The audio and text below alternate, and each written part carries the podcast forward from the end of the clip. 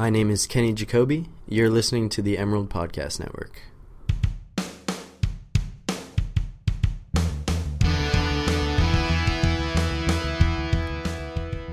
Hello, this is the Emerald Podcast Network. My name is Ryan Costeca, and I'm a sports reporter for the Daily Emerald. I'm here today with two of my colleagues. My name is Gus Morris. I'm a beat reporter for the Emerald, uh, covering the men's basketball team this year. My name is Jared Denny. I'm an associate sports editor with the Emerald, and I'm also covering men's basketball. All right, guys. Today I wanted to talk about obviously what's been going on in the Pac-12. We're five games into Pac-12 play, and um, obviously this year the conference is loaded with more talent individually than it has been in the past. Um, a ton of players in the Player of the Year race for the conference. A ton of NBA draft talent. And I kind of want to get you guys' take on from what what you've seen. Who's the best player in the conference?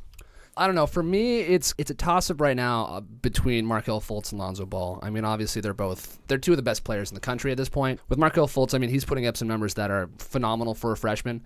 Um, I mean, what 23 points a game right now. Uh, I mean, he had a crazy weekend this week. But I mean, with Lonzo Ball too. I mean, he's kind of revolutionized how UCLA has played and just kind of how how teams are changing the game. And you can kind of see it a bit, you know, in the NBA too, where teams are starting to shoot more threes. And you know, I don't think that it's totally coming over to the college side, but I mean, Lonzo Ball has definitely taken it in that direction. I mean, I agree with you. It's become down to Markelle Fultz, Lonzo Ball as two of the top players. I think you got to throw in Lauri Markkanen of Arizona.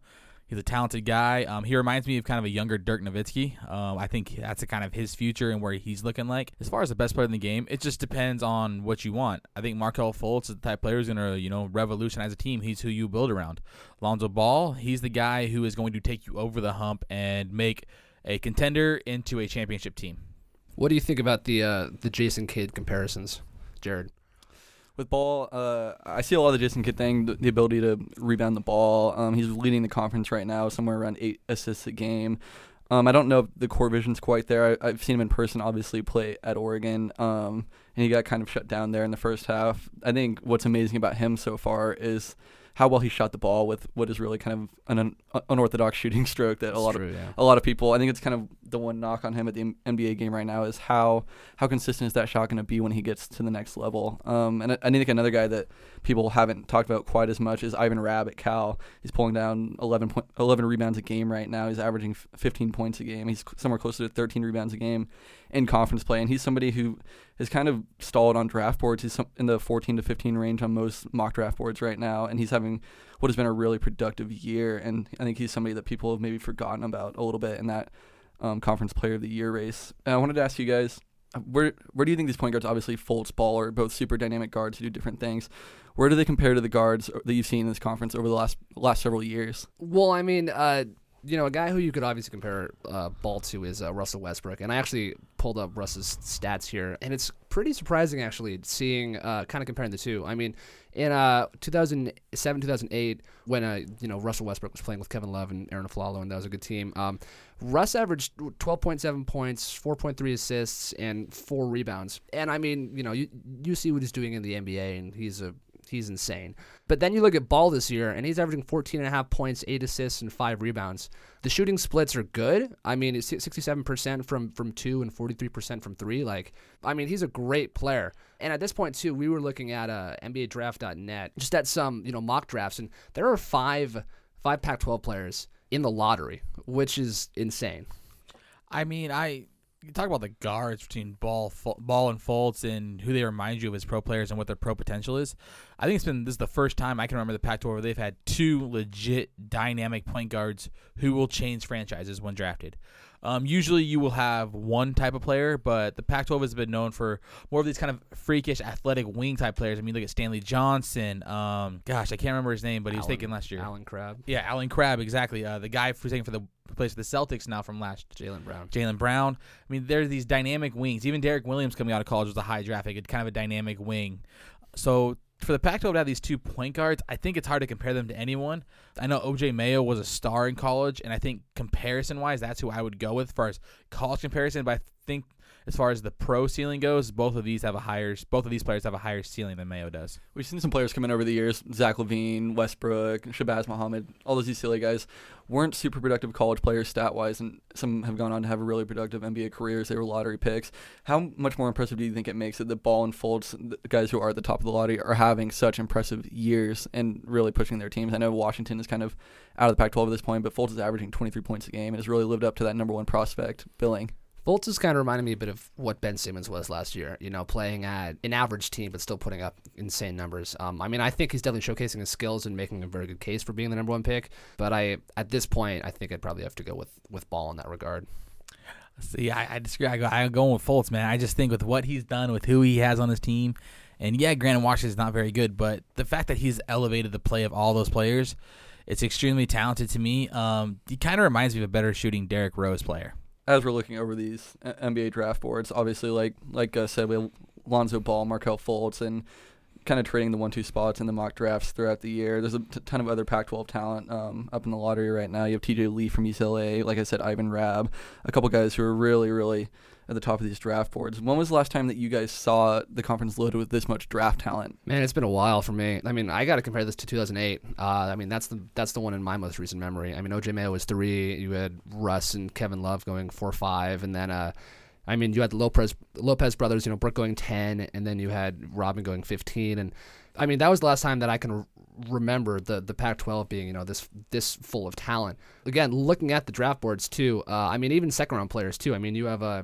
TJ Leaf is projected as as number 13. You know, Ivan Rabb is 14. You know, like I said, the Pac-12 is five guys who could potentially be lottery picks this year, and and um and a bunch more second round guys too. Like Chris Boucher is 38th right now. Jordan Bell 41. Dillon Brooks 55. So I mean, you have just insane talent just up and down. You know, all the way through this draft. And I think this is one of the most talented and deepest uh, draft potential teams that Pac-12 has had in a long time. What's interesting is that you know yes, UCLA's having a great year, but Oregon right now beat UCLA is considered probably the front runner for the conference, a national championship contender. They don't have anyone starting to be drafted until Boucher at 38, and then that's when you get to Boucher, you get Bell, you get Dillon Brooks.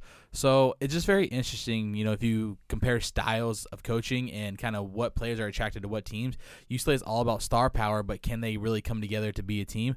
While Oregon doesn't necessarily have that one star, but they're achieving. They're more of a team. They're achieving their team goals. So I yeah, the Pac-12 is extremely deep. Um, do I think all of these guys will make a difference in the league? To be honest, I don't. But I mean, as far as star power goes, yeah, Pac-12 has definitely got it this year. I want to go back to something that you said about Oregon not having a guy in really the first round of the draft in any of these mock drafts. They have three, four guys in Boucher, Bell, Brooks. Dorsey has been off draft boards, but he got a lot of draft buzz last year. Which of those four do you think has the best shot of making an, an impact in the NBA should they be drafted? This is an interesting question. I mean, I've been I've been kind of kind of thinking about this a lot too. Um, just in terms of like the prototypical, you know, body and a and a person who could be good, I think it could be Jordan Bell. Um, I think in skill set wise, it could be Chris Boucher. Um, I mean, again, I think Chris has to put on put on a lot of weight to actually be a be a productive, good NBA player. But I mean, people have put weight on before; it's not unheard of. Um, but I mean, I think with Jordan Bell, you know, he just doesn't have. Uh, you know, as far as I've seen, he just doesn't have the uh, tangible skills at this point. But I mean, again, you can you can develop you know a mid range game, you can develop post game and stuff. But I mean, I think those two guys. I mean, as far as Dillon Brooks go, I think uh, I think he he's going to have a little bit of trouble. I think adjusting to the NBA. I mean, he's a you know what position is he going to be? Is like a two or a three? You know, I mean, probably a three at this point. But you know, I mean, is he fast enough to guard guys like like LeBron James and Kawhi Leonard? And you know, I just don't really see that. But I mean again, stranger things have happened. It's funny. You talk to any Oregon fan, they're in love with Dillon Brooks. He is Oregon's best player. He's the man. As far as I go, I mean, talented kid. I like him. I met him, talked to him, interviewed him. He's last of those four players you mentioned as to which player will make a difference in the NBA. Tyler Dorsey's the best shooter. NBA is always looking for shooters. Tyler Dorsey can also defend. He's long. He's a guard. Not the tallest guy in the world, but he's a long guard who can defend. You'll always find a spot for someone like that in the NBA. Boucher's got that unique skill set. I think he does need to add weight. And then you have Jordan Bell, just one of those freakish athletes who is just an insane athlete. And you can teach a guy to shoot. Of all things you can teach someone to do, he has a knack for the game. He's knack for blocks, for rebounds. He's got a good feel. He can guard from four to one. I mean, you've seen him switch out onto smaller guards. There are times he's guarding Lonzo Ball, he's guarding Bryce Alford. Jordan Bell can guard kind of anyone, is from what I've noticed, but he doesn't have much of an offensive game. If he learns to develop that, I think he would be my number one. Then I go with Dorsey, Boucher, and then Brooks.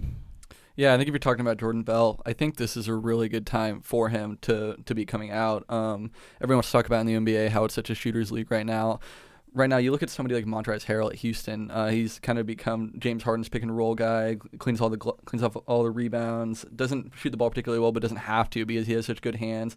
He can kind of finish up coming off the pick and roll. I think that's somebody that Jordan Bell could, could kind of mold himself after. Somebody who doesn't doesn't have to shoot and doesn't have to do all the offensive things that you see these stretch fours doing because he's so athletic. Like you said, Ryan, he can guard anybody, and he really, I think if he ends up on the right team, he, he has an NBA ready body right now and could really make an impact soon. And again, you can teach skill too. So and kind of transitioning back into the team aspect of things right now there's three really really elite teams in this conference right now the ucla oregon and arizona who's come on really strong as of late um, looking ahead to the pac 12 tournament i mean there isn't a ton of depth in the conference this year last year the pac 12 had uh, a record seven teams make the tournament um, right now they're looking four, maybe five tops right now. Which of the three elite teams, and then also USC, do you kind of see making the biggest impact um, when, once we get to March, April? It's going to be interesting to see who can stay healthy at that point and who's hitting their stride. I mean, Oregon. Uh, Oregon has done that in the past couple years. You know, they kind of hit their stride towards the, uh, you know, towards conference championship last year, and they really played their best basketball at that point. I kind of, I mean, personally for me, I think it could be.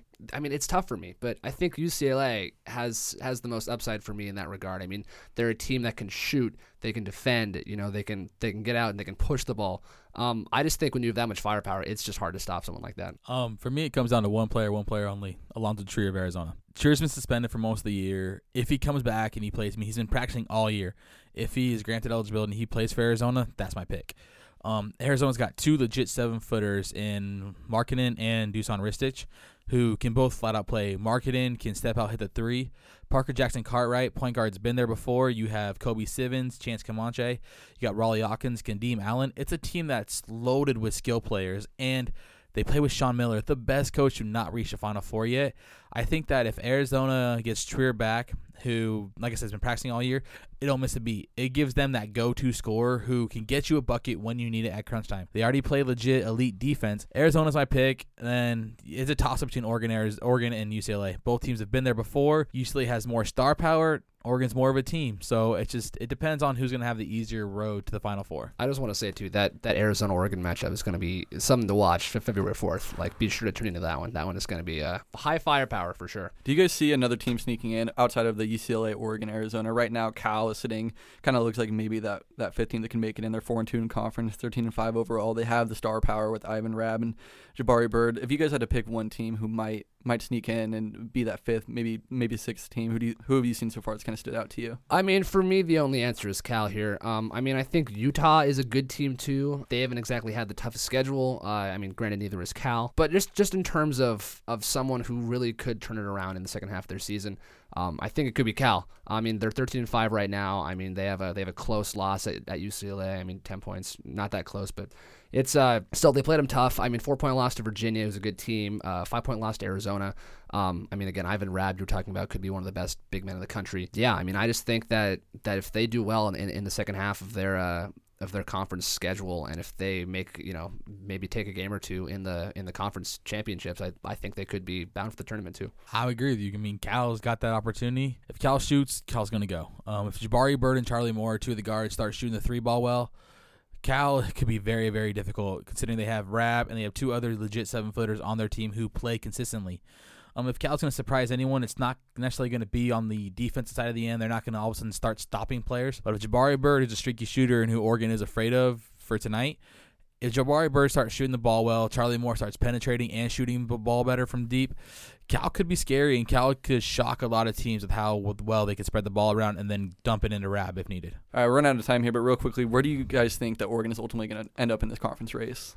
Uh, I mean, it again, kind of with Cal, it depends on how they finish, you know, their schedule. I mean, the other than UCLA, they have not had the toughest, uh, you know, so so far conference schedule. I mean, the the teams that they played are, are a combined six and fifteen, other than Arizona, um, in conference so far. Uh, so again, it uh, I really think that they need to uh, to really, you know, I think they'll be they'll be pushed and challenged in the second half, and I think that they'll need that to really make some noise. But I I see them as the favorite though. Yeah, ultimately, uh, I think they have to be the favorite in this conference too. They've already topped what a lot of people thought to be the best team maybe in the country at that point in UCLA. and um, they also get the opportunity to obviously play Arizona at some point at home and kind of show how legit they actually are by facing another top opponent. But I just don't see anybody kind of contending w- with their depth. They have everybody clicking at this point. They have a healthy Dillon Brooks bag playing how everybody thought he was going to play, and I think they really are the team to beat. Plain and simple. Oregon plays Arizona once and UCLA once more. Oregon gets Arizona at home. Arizona and UCLA still play each other twice. I think I think Oregon will be the number one seed. Um, I think Oregon will play in the Pac-12 championship as far as they win. I'm not sure, but as far as that goes for the Ducks, I think they'll be the last team standing in the national in the NCAA tournament. Well, that's all we have for today. Uh, on behalf of the Emerald Sports Desk and the Emerald Podcast Network, we'd like to thank you and have a great day.